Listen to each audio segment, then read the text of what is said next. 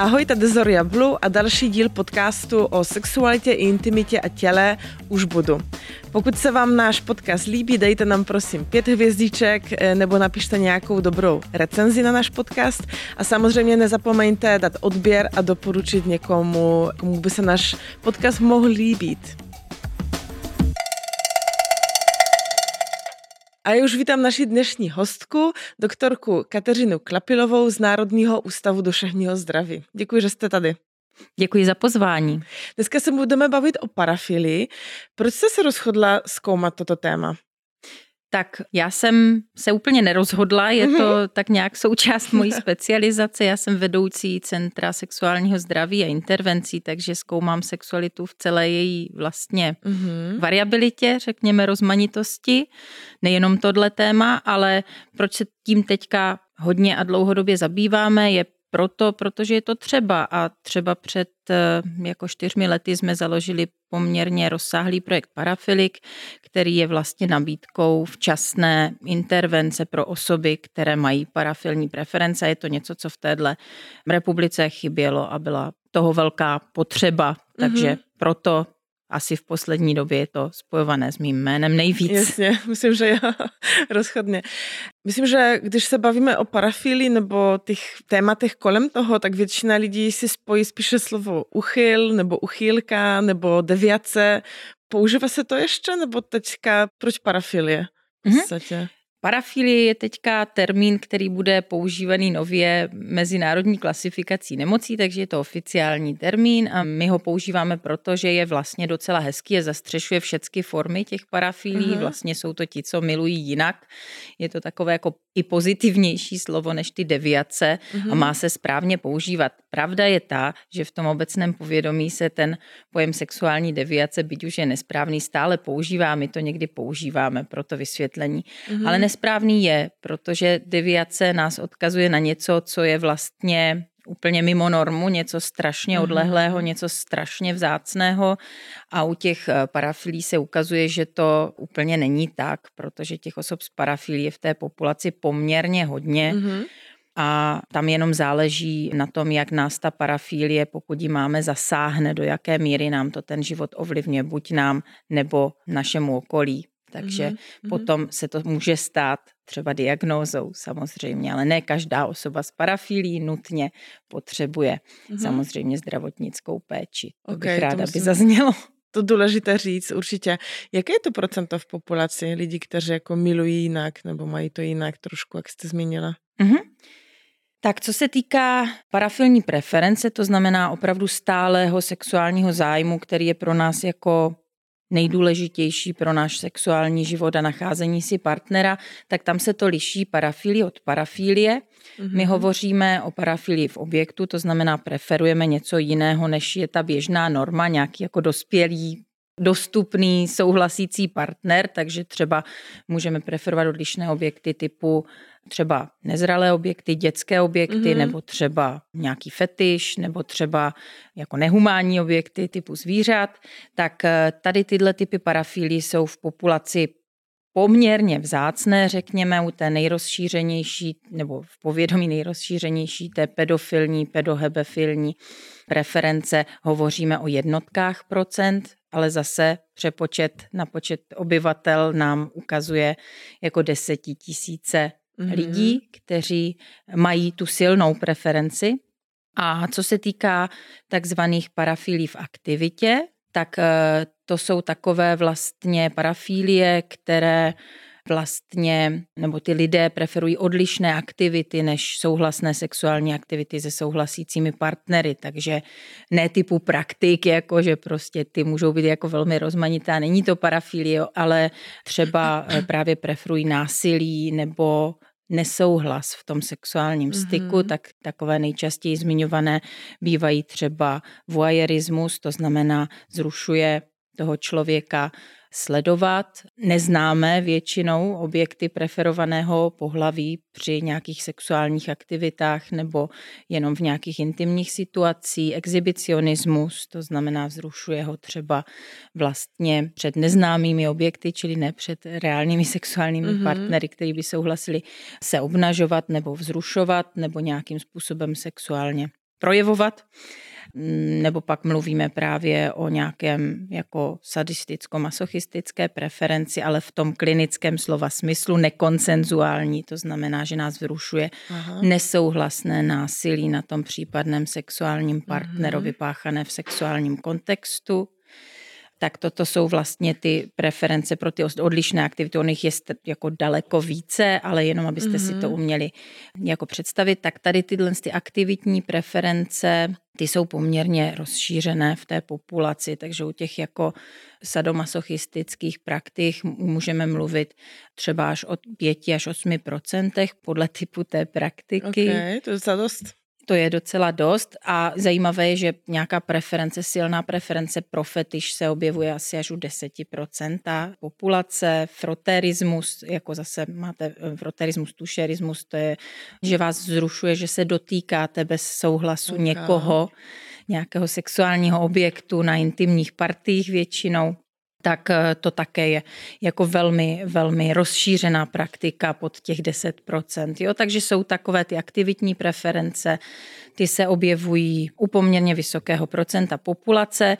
A co se týká jenom sexuálního zájmu, to znamená, že jako se nám něco takového líbí třeba ve fantazích, nebo bychom si to někdy zkusili, nebo bychom něco takového neobvyklého jako rádi viděli třeba na nějakém materiálu erotickém, no tak to jsou obrovské procenta populace, to je přes 30% a tam už se no, nebavíme no. o deviaci, jo, to už je to už Ale je když si vyprávíte jenom o těch parafilích, tak si to počítám v hlavě, tak to klidně i 20% nebo jakoby i víc. No tak oni jsou některé typu... jako mixované, no, ale, ale zase se bavme o tom, že spousta lidí, kteří mají parafilii, i když je to jako preferovaná aktivita, nemůžou třeba s tím souhlasným partnerem nebo nemůžou s tím objektem normálním jako dospělým třeba provozovat ty sexuální aktivity, nebo je to tak nevzrušuje, tak i když to tak je, tak spousta lidí, kteří parafilii mají, se s tím umí vyrovnat v podstatě jako bez pomoci. Ale pak je vlastně ta skupina, která se s tím třeba vyrovnat neumí a ta potřebuje potom tu podporu a potom se bavíme o nějaké skutečné diagnóze. Mm-hmm, ta, tam mm-hmm. je třeba potom poskytnout tu podporu, ale ne všechny osoby s parafilí mají takzvanou parafilní poruchu, nemají vlastně tu diagnózu z té oblasti nějakých jako duševních poruch. No a jak se to zkoumá, jestli to už je parafilie, nebo to je prostě nějaké jakoby možná preference nebo nějaký... No ten zájem, jo, zájem. Je tam, vy jste, často se mluví o těch kincích a no, různých jako právě, zájmech no. a jak se to zkoumá, tak eh, my odlišujeme v těch výzkumech zájem a preferenci. To znamená, mm-hmm. fakt se tak mhm. identifikuju, fakt je to pro mě nej, nejdůležitější, bez toho nedokážu dosáhnout sexuálního vzrušení. Jo? Typicky fetišista, když má preferenci pro nějaký fetiš, já nevím, může to být i část těla, to je jako v zásadě jedno, nebo může to být oblečení, jako typu bota, nebo nějaká látka, tak vlastně bez toho fetiše on nedokáže vlastně uskutečnit tu svou sexualitu. Ten fetiš mm-hmm. je důležitější než ten partner sám. A u těch vlastně, co vbudovávají fetiš do toho svého repertoáru, tak je to spíš takové jako zpestření často partnerského funkčního života. Jo? Mm-hmm. Takže pro ně je to jako rozšiřování sexuálního repertoáru. Často být preferované, ale prostě jako opravdu, jako třeba je to rajcuje, je to dobrý, mm-hmm. ale jako ten partner tam pořád je za tím fetišem třeba, jo. Takže ten rozdíl klinicky rozpoznatelný je. Pro toho lajka asi ne, jo. Jsou to takové jako opravdu jako úplně ty krajní části toho spektra zájmu, kdy už ten fetiš je vlastně v tom velkém popředí. A tak je to vlastně s velkou většinou těch parafilí. V té populaci ten zájem o to být může, o to téma, jo, protože někoho by bavilo se prostě někde obnažit, tak jenom prostě, jo eh, ale mm, ty lidi by s tím souhlasili, jo? nepřineslo by mu to třeba nějaký jako problémy, je to jenom prostě vzrušující situace, někdy si to zkusíme, ale pro toho exhibicionistu je to něco, co těžce ovlivňuje jeho partnerský a sexuální život. On vlastně jako neuskutečňuje tu exibici v rámci partnerského života. Často má třeba problémy najít si partnerku, to je všechno vlastně v tom balíčku těch příznaků toho exhibicionismu jako parafílie, té klinické. Mm-hmm. Jako, mm-hmm. to je těžké, Takže ne každá osoba, stres. která se nějak jako odhaluje na veřejnosti, je exhibicionista. Taky ne. A taky, taky ne, ne každý, kdo zneužívá děti, je pedofil. Že? No, to samozřejmě. Ano. Tak okay. tam je to naprosto jako důležité oddělovat, protože to skutečně schování není preference a to je něco, co je třeba opakovat dnes a denně, protože mm-hmm. se to i v tom mediálním prostoru velmi to často rozchodne. spojuje. A vlastně je třeba říct, že minorita lidí, co zneužijí dítě, má skutečně pedofilní preferenci, preferenci mm-hmm. pro nezletilý objekt a naopak prostě spousta pedofilů, který mají pedofilní preferenci, se v životě dítěte jako nedotkne. Jo?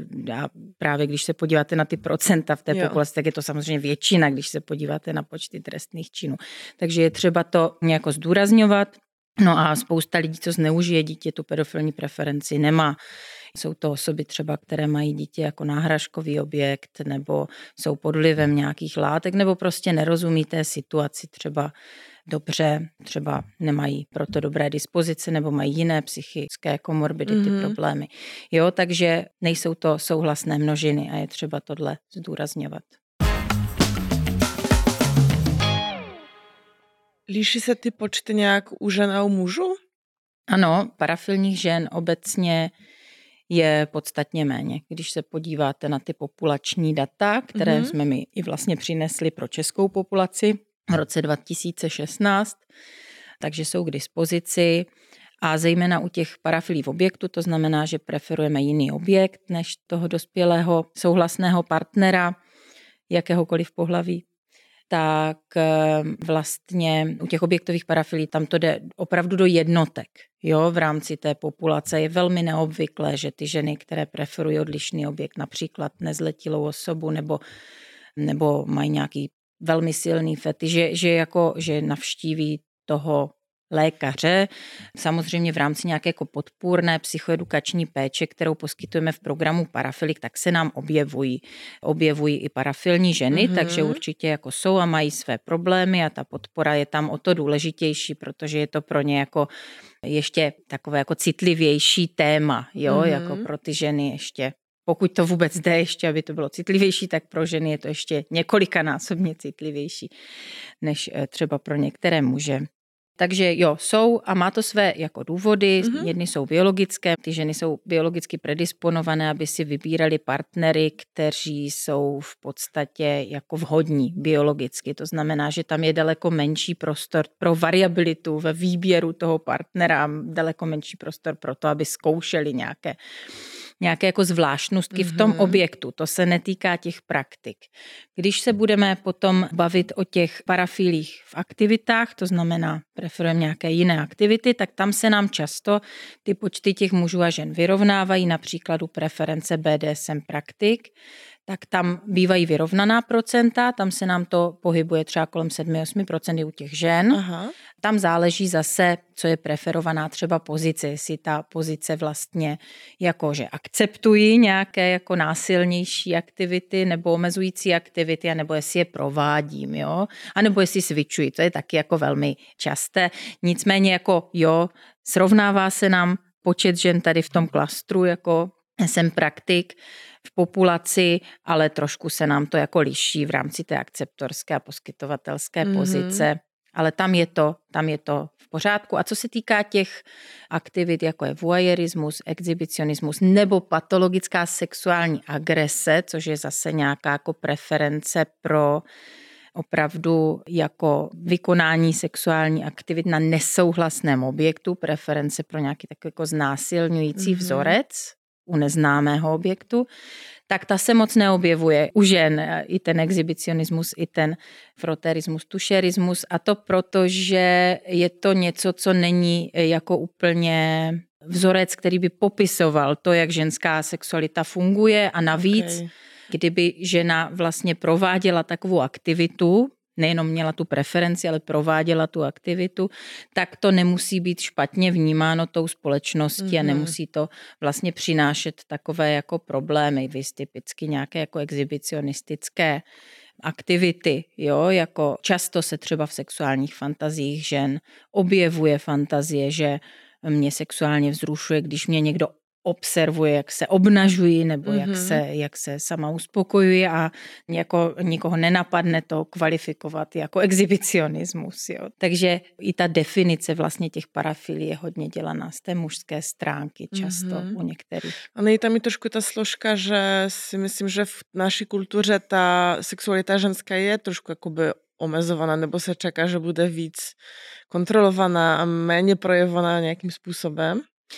To se asi čeká, určitě, ten tlak mm. tam mhm. jako může být cítěn, ale taky jako třeba ona nemusí ta žena chtít ji projevovat reálně a nemá takové sexuální nutkání projevovat. Já neříkám, mm-hmm. že mhm. všechny ženy, je to velmi individuální, jo, toto se bavíme jako v průměru, ale obecně prostě to nutkání nějak jako projevovat nějaké jako agresivnější třeba potřeby a tak, tak to je u žen jako v průměru nižší, jo. to vám jako vyjde, to, to vychází z té biologické danosti, stejně tak jako ta mm-hmm. sexuální potřeba bývá nižší u těch žen, to neznamená, že nejsou ženy, které mají vysokou Jasně. potřebu, ale ty to pak řeší, že jo, to je normální normální, ale to už se potom bavíme o té potřebě samotné, ne o tom, jaké mám já preference. Mm-hmm, jo, mm-hmm. takže doufám, že jsem odpověděla. Ono jo, i z té biologické podstaty se to málo často projeví třeba. A nebo je to lépe akceptované, nebo to prostě nespůsobí ten distres, netrápí to tak. Mm-hmm.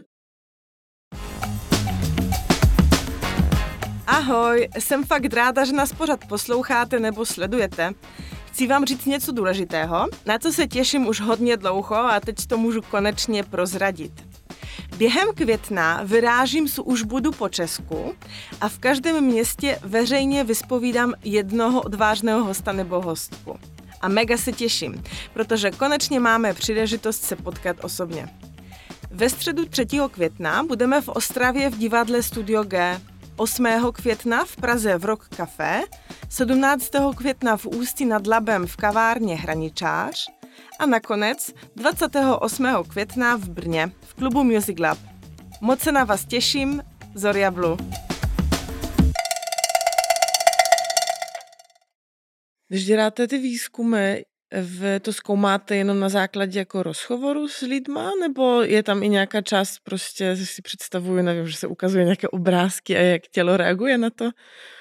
Tak my neděláme jenom výzkumy, my děláme mm-hmm. vlastně i tu terapeuticko-poradenskou a diagnostickou mm-hmm. činnost v tuhle tu chvíli, takže my děláme všecko od těch výzkumů jo, jo. vlastně nějaké mozkové činnosti přes při expozici různým typům stimulů, přes jako nějakou diagnostiku pomocí penilního třeba pletismografu nebo, nebo ženské obdoby tady tohohle z toho, takže se díváme, to je jak co? reagují. Mohla byste popsat? Protože vaginální sonda, vaginální fotopletismograf, to je vlastně takové jako měření toho, jak je žena vzrušená při expozici sexuálním stimulům, které se vlastně zavádí přímo jako do vagíny a jako měří prokrvení vlastně toho toho genitálu. Mm-hmm. To znamená, že jsme můžeme říci, že ta žena skutečně je sexuálně vzrušená, není vzrušená nějak jinak. Jo? Třeba mohli byste to měřit pomocí jiných psychofyziologických mm-hmm. měření, ale neuměli byste odlišit třeba, já nevím, odpor od sexuálního vzrušení. Jo? Mm-hmm. Když to máte v té oblasti, kde to má působit, tak je to specifické Jasně. pro tu sexuální reakci. Máme sondu pro muže, pro ženy.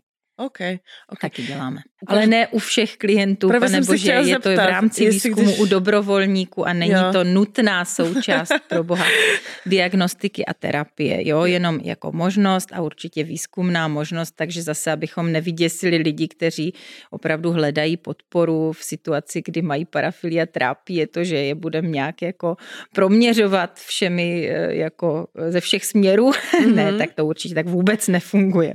Tam normálně probíhá diagnostický rozhovor, můžou se přihlásit přes linku, je to anonymní, je to bezplatné, jsme jako takový velmi vstřícní hodní, je to takový pozvolný proces, než jsou přijati třeba do toho terapeutického programu, kde Jasně. se pak řeší jejich individuální problém s tou parafilí. A u ty diagnostiky už s tím přístrojem jsem zapomněla, jak se to jmenuje. Co se tam všechno ukazuje těm lidem? Nějaká videa, fotky nebo nějaké situace? Mm-hmm.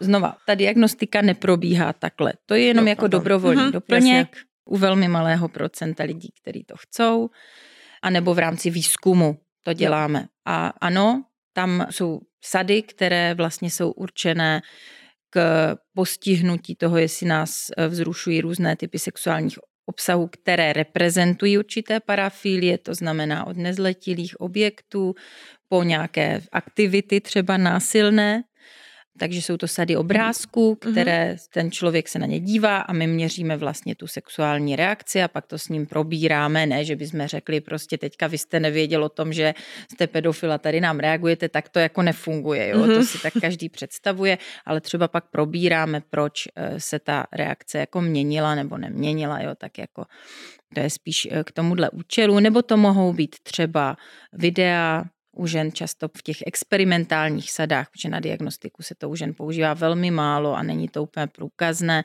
tak eh, používáme různé videa, povídky, řízenou imaginaci, že jim vlastně hmm. jako eh, říkáme nějaké příběhy, které si mají představovat mm-hmm. a díváme se na tu jejich reakci. Tam je třeba jako daleko delší doba, aby oni, jako se ta jejich sexuální jo. reakce vyvinula, než že jim jenom jako na 10 sekund pustíte fotku a teďka jako co udělá ta žena, tak takhle to už jen právě jako nefunguje.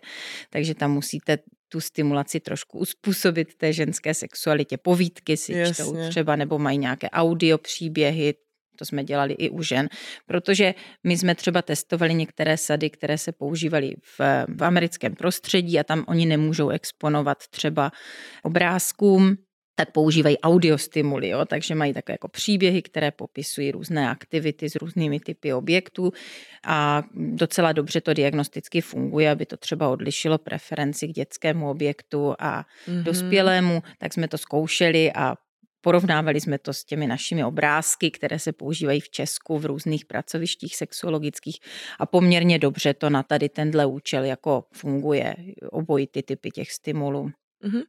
Odkud se berou takové ilegální obrázky a záznamy v podstatě? No ty obrázky nejsou ilegální, ty, co se používají okay. v tom lékařském kontextu. Jo, a to nemusí být uh, skutečně jako pornografické obrázky. Jo, okay. jo. Vy máte určité typy obrazových stimulů, které zobrazují dítě v nějakých jako opravdu erotických pózách, tak jo. to není to, to, co se jako používá běžně. Takže prostě tam vlastně stačí nějaké jako neilegální obrázky, které jsou schopné odlišit, ale samozřejmě u nás je vlastně ilegální i jakákoliv výroba prostě i povídek, i vlastně psaných materiálů nebo kreslených mm-hmm. materiálů, které zahrnují dítě v nějaké jako intimní situaci, v nějakém intimním kontaktu. To je jako třeba říct, že, že v tomhle tom je český zákon jako opravdu jako přísný, ale pro to lékařské využití nebo pro no, testování vlastně v rámci nějakého výzkumu existuje samozřejmě jako výjimka pro použití takovýchhle materiálů pro diagnostické a léčebné účely.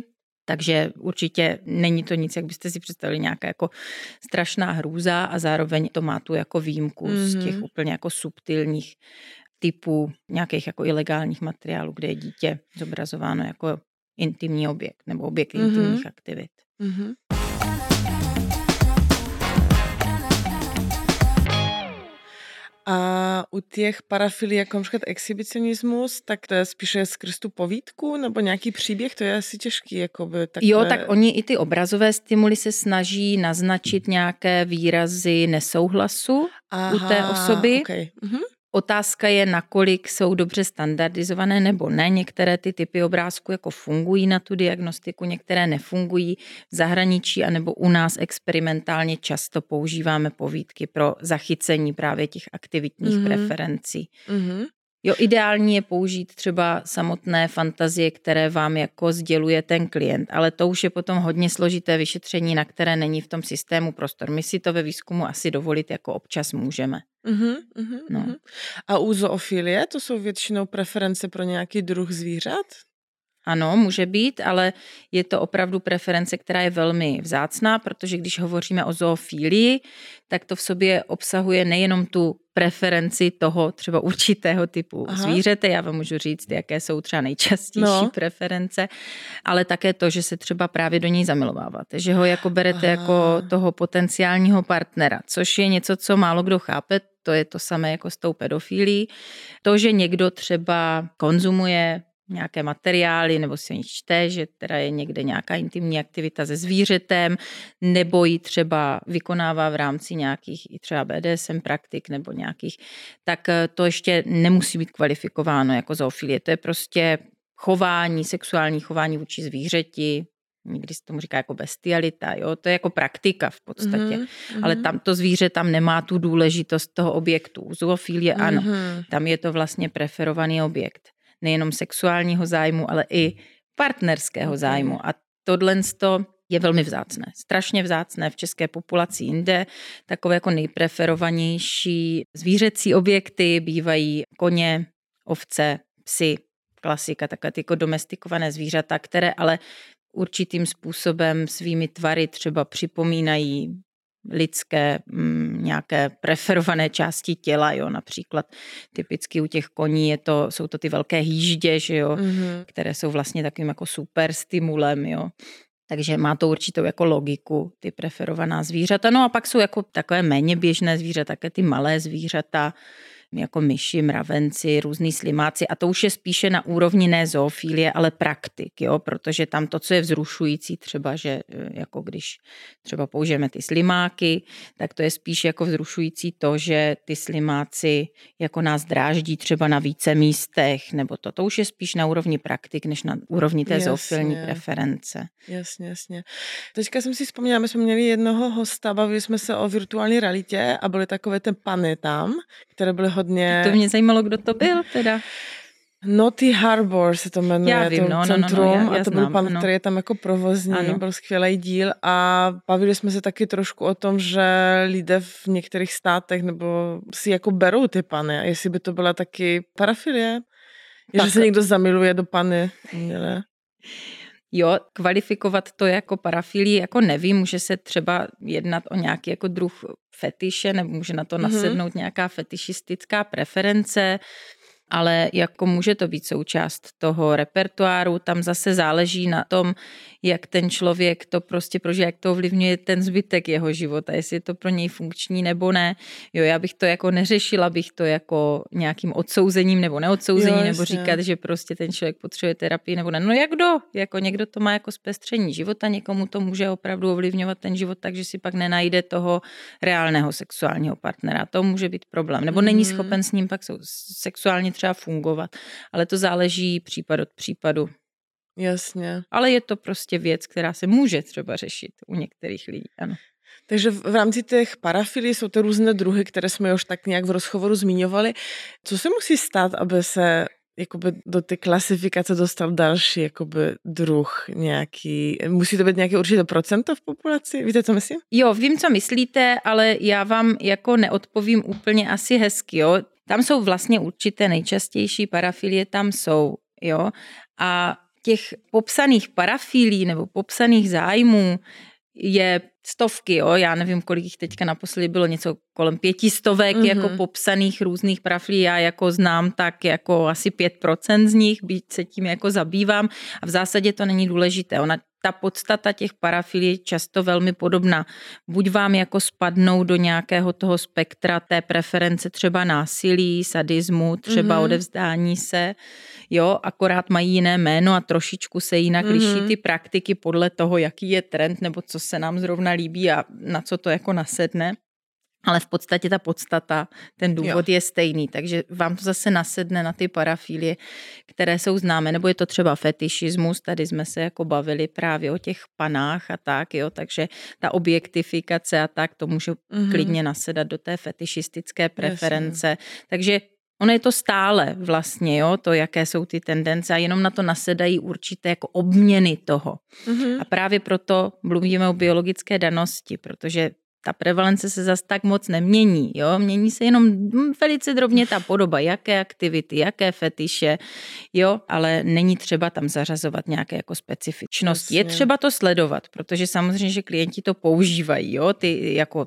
ty nové typy fetišu, nebo to jinak nazývají, nebo to je jedno, to je důležité, aby jsme tomu rozuměli jako klinici, ale není třeba to rozkategorizovávat Jasně. do více škatulek. Myslím si, že ne. Jasně chápu, že ten název není až tak jako podstatný a asi nejpodstatnější je to, jak ovlivňuje ten život, že jo? Přesně tak. Jak když o tom vyprávíte, hlavně u těch některých druhů parafilie, tak já mám takový pocit, že v podstatě cítím takový soucit prostě k těm lidem některým, protože v většině případů nebudou mít naplněný ten život partnerský, sexuální. Když například někdo je pedofil a nic s tím jako neudělá a moc ho nepřitahuje dospělé ženy, tak v podstatě do konce života nebude jako spokojený v té oblasti a to mi připadá hrozně takové jako smutné, no. A to bylo Miláčkové prozatím všechno. Jestli chcete slyšet zbytek našeho peprného rozhovoru, tak se nestýďte přihlásit k Premium Plus na blesk.cz. Najdete tam tento díl a celý archiv mého pořadu už budu. Nezapomeňte zakliknout odběr ve svých podcastových aplikacích a budu taky moc ráda, když mi napíšete svůj názor nebo tip na hosta na e-mail blespodcasty zavinač cncenter.cz nebo na můj Instagram Zoria Blue. Mám vás ráda, vaše Zoria.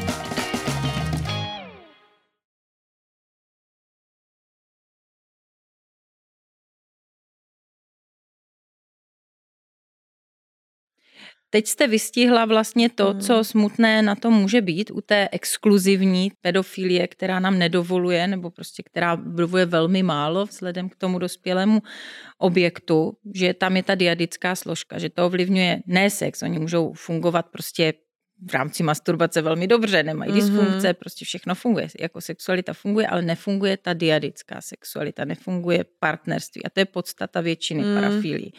Tohle je nejdůležitější. U pedofilů samozřejmě taky a jako je to vlastně blbě rozdané karty, jak bych řekla vždycky, jo, že, že to není úplně jako Přesně. jako fair, ale samozřejmě, že to se dá řešit. Jak jsem říkala, sexualita nás nedefinuje, jsme všechno možné jiné než naše sexualita, takže určitě i v rámci té podpory terapie, té akceptace, té formy sexuality, kterou máme, jsme schopni v rámci terapie pracovat na tom, aby to třeba nás tak neovlivňovalo, aby to pro nás tak smutné nebylo, aby jsme si našli jiné mm. cesty vlastně realizace svého života nebo sexuality, jak my říkáme v mezích zákona, aby to pěkně znělo, ale prostě, aby jsme se s tím jako vyrovnali, přijali a jako žili dobrý život i bez toho třeba, jo, anebo s tím, ale jinak našli si partnera. Ona spousta pedofilů, který nejsou úplně exkluzivní, žije ve spokojených mm. partnerstvích a je to dobré říct a je to dobré vědět. Jo. Mm.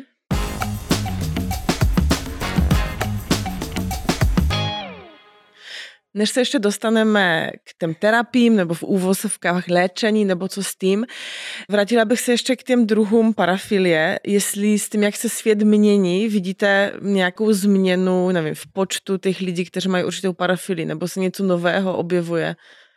Já jsem to říkala, parafilí je nesčetné množství. Jo.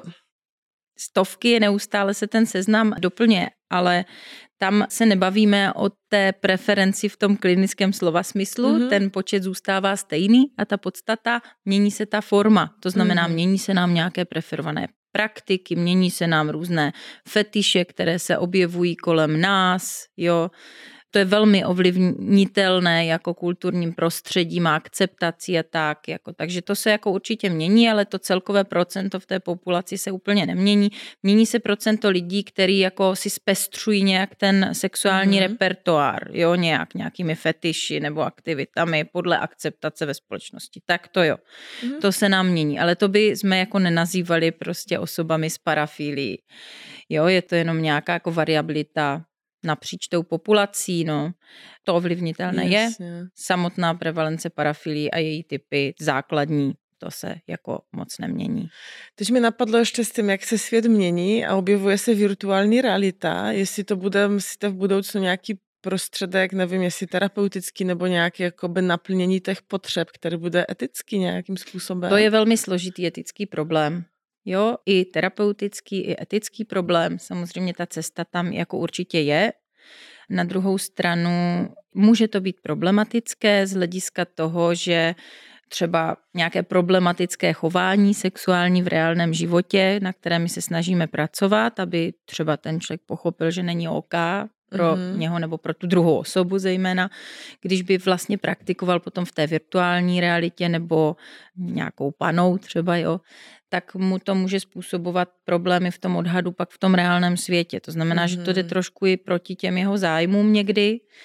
Takže je to jako otázka. Na druhou stranu může být jako spokojenější, jo, může se cítit méně sám, ale zase na druhou stranu, když to tak je, tak potom nemá tendenci v tom reálném životě eh, jako pracovat na sobě a na svých reálných vztazích. Takže vždycky to má jako mhm. své pro a proti, já neříkám, mm-hmm. je to vyloženě špatně, je to vyloženě dobře. Ve chvíli, kdyby to bylo jako nějakým způsobem uchopené i terapeuticky, to znamená, že, že by se to reflektovalo s nějakým jako průvodcem, ani neříkám terapeutem, tak by to mohlo být eh, funkční. Mm-hmm. Spousta těch forem té virtuální reality, spousta těch forem jako možných eh, využití. využití. Takže jo, a co se týče jako parafilí nebo prostě toho rozšíření toho repertoáru směrem k virtuální realitě, no tak to je enormní, že jo, jo, tak to prostě, ale já se tam bavím o zájmech, repertoáru, to ne o parafilích, jo, tak tam se objevuje jako obrovské využití. Sexualita lidí je nejflexibilnější sexualitou napříč celou živočišnou říší, Aha, a, takže v tom my jsme opravdu dobří, v tom vymyslet, co jde jak sexuálně využít, takže určitě to, to je jako obrovský boom a jenom je třeba to to dobře sledovat a z toho klinického pohledu je dobré sledovat, co přináší problémy těm lidem. Mm-hmm, A potom třeba jim pomoct v tom, aby se tak nedělo, nebo na to upozornit, že třeba tohle využití může způsobovat někomu problémy. Setkala jste se někdy s nějakou parafilí, která vás hodně překvapila? Jako určitě, Určitě mě překvapila v té době, když mě třeba nepřekvapila, ale jako nebudu to zmiňovat, mhm. protože já si myslím, že ten příběh třeba by mohl vést k tomu, že se ten člověk rozpozná, protože ty parafilie pak můžou být velmi specifické. Jasně, a mně to nepřijde rozumím. úplně fér, ano, ale jako některé ty druhy třeba těch fetišů nebo aktivit jsou samozřejmě velmi vynalézavé a velmi třeba můžou být kuriozní. No. Uh-huh, uh-huh. Tak co s tím, když někdo odhalí u sebe nějakou preferenci tímto směrem, nějakou parafili? Nějak se to jako v úvozovkách léčí? Zmiňovala jste hlavně tu terapii. A mm-hmm. jsou ještě nějaké možnosti, nevím, právě léčby, nějaké prášky nebo něco takového, co zmenší libido a tím pádem ten člověk bude líp fungovat? No, jako určitě jsou, je spousta možností, já tomu ani neříkám léčba, mm-hmm. ale možností vyrovnání se s tou situací, ale první věc je nepanikařit, mm-hmm. sehnat si o tom ty relevantní informace, co to teda vlastně pro mě znamená, Říkám, většina osob s parafilí se třeba umí vyrovnat se svou sexualitou v souladu sám ze sebou a se svým okolím, takže ani nepotřebuje třeba mm-hmm. jako mhm. extenzivní podporu jako experta nebo nějakého odborníka, ale ve chvíli, kdy ji potřebuji, kdy mě to opravdu trápí nebo mám problémy ovládat své chování, tak se nebát prostě přijít, třeba do programu Parafilik, který je anonymní, což je jako potom pro ně zatím, teda zatím je anonymní a potom bude převedený do teda zdravotního systému velmi brzy, ale také prostě ve velmi nízkoprahové formě, řekněme. Takže nebát se přijít za tím odborníkem, už máme specializované odborníky na tuhle oblast, který nám pomůžou se s tím vyrovnat, dát nám relevantní informace a hledat způsob, jak prostě zabudovat tu sexualitu do svého života tak, aby ten život byl prostě spokojný, aby nás to mm-hmm. tak třeba mhm. neovlivňovalo negativně. Mm-hmm. Takže nepanikařit, zjistit si informace, pokud je to fakt tak, že bych to potřeboval probrat, nebát se zajít a Super. tam už najdeme řešení a ta medikace je v zásadě třeba až na tom posledním místě, byť někomu může velmi pomáhat tomu, kdo má právě velmi třeba mm-hmm. silné to nutkání, tak mu může pomáhat třeba dostat pod kontrolu nějaké nutkání, které prostě pod kontrolou nemá, ale zase je to dobrovolná volba. Že? Může se stát, že například po nějakém trestním činu soud nařizuje nějakou terapii pro parafilika? Tak samozřejmě a tam už se bavíme o tom chování. Jo. Jo, to znamená, to je pro jaké kohokoliv člověka, který se dopustí nějaké sexuální delikvence, nejenom pro osoby s parafílí, mm-hmm. jak jsme si říkali, to není to stejné. Tak ve chvíli, kdy se ta osoba dopustí nějakého sexuálně motivovaného trestného činu, no tak eh, prostě je mu uložen takový ani říkám trest, prostě tak, mm-hmm. takový rozsudek, který si myslí soud, že mu přísluší osob s parafílí, to může být nařízená ochrana léčba, která v sobě zahrnuje, zahrnuje terapii. Mm-hmm. Samozřejmě. A v, v terapii, jestli někdo svěří, že spáchal nějaký trestní čin, tak máte povinnost to nahlásit policii, nebo, nebo jak to funguje? My samozřejmě informujeme o oznamovací povinnosti všechny klienty naprosto mm-hmm. přesně, když vstupují do jakéhokoliv vztahu s našimi terapeuty.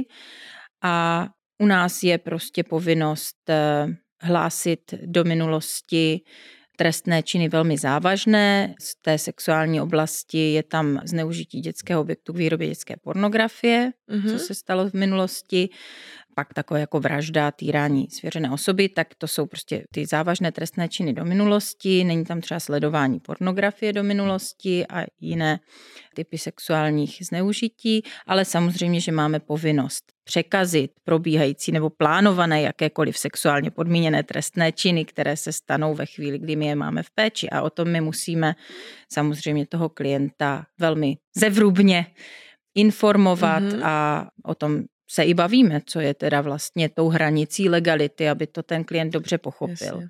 Protože často se stává, že třeba ani neví, že to jeho chování může být už na té legální hranici.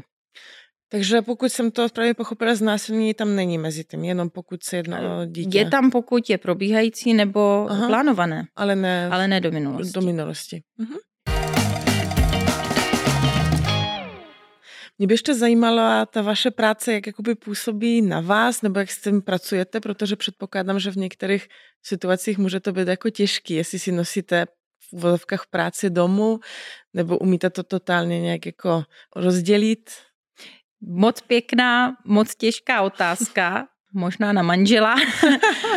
Asi, aby to bylo trošku objektivnější. No, já myslím, že moc si to nenosím, ale myslím si, že se jí nikdy úplně nezbavuju, což třeba není úplně dobře, ale asi nejsem úplně dobrá v tom, že bych dokázala oddělit tu svou práci od eh, celého svého ostatního života, protože ta práce mě baví a dost mě jako definuje a dělám mm-hmm. ji už mhm. poměrně dlouho. A vlastně jsem teďka vlastně hodně spokojená třeba s projektem Parafilik, mám z toho radost, myslím si, že je to smysluplná práce, takže Doufám, že s tím teda své okolí příliš neobtěžuji, pouze když se mě zeptají a zejména teda rodinu, ale baví mě, takže ji dělám ráda a dělám jí poměrně velké procento svého času osobního, takže to mm-hmm. může být obtěžující pro mou rodinu, ale jinak mě to třeba se domnívám, že třeba v mém sexuálním životě, intimním životě, že to na mě nemá příliš mm. velký vliv. Což nevím sice proč, sama zkoumám tady tuhle tu svou osobní odolnost, ale doufám, že se v tom nepletu, ale myslím si, že to Jasně. tak mám. Zas tak mě to neovlivňuje. A co vás nejvíc baví na tomhle? Já vlastně nevím.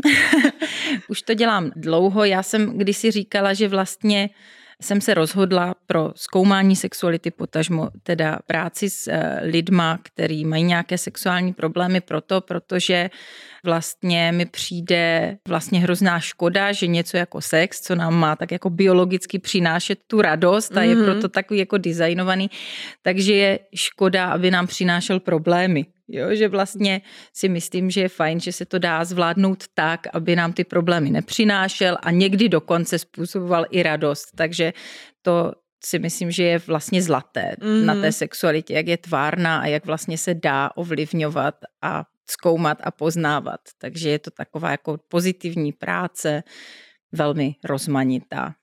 Skvělé, to bylo hezké na závěr. Moc vám děkuji, že jste přišla do podcastu. Já moc děkuji za pozvání. A děkujem, že posloucháte. Ahoj. Naschledanou.